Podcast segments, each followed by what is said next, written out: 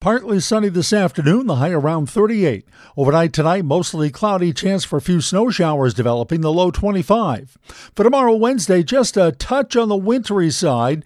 We'll look for it to be breezy and a bit colder. Scattered lake effect snow showers and flurries around locally. Could be even up to a couple of inches in the ski country hills north and west of Olean. High tomorrow 28. And Thursday, mostly sunny with a high 37. I'm meteorologist Wayne Mahar.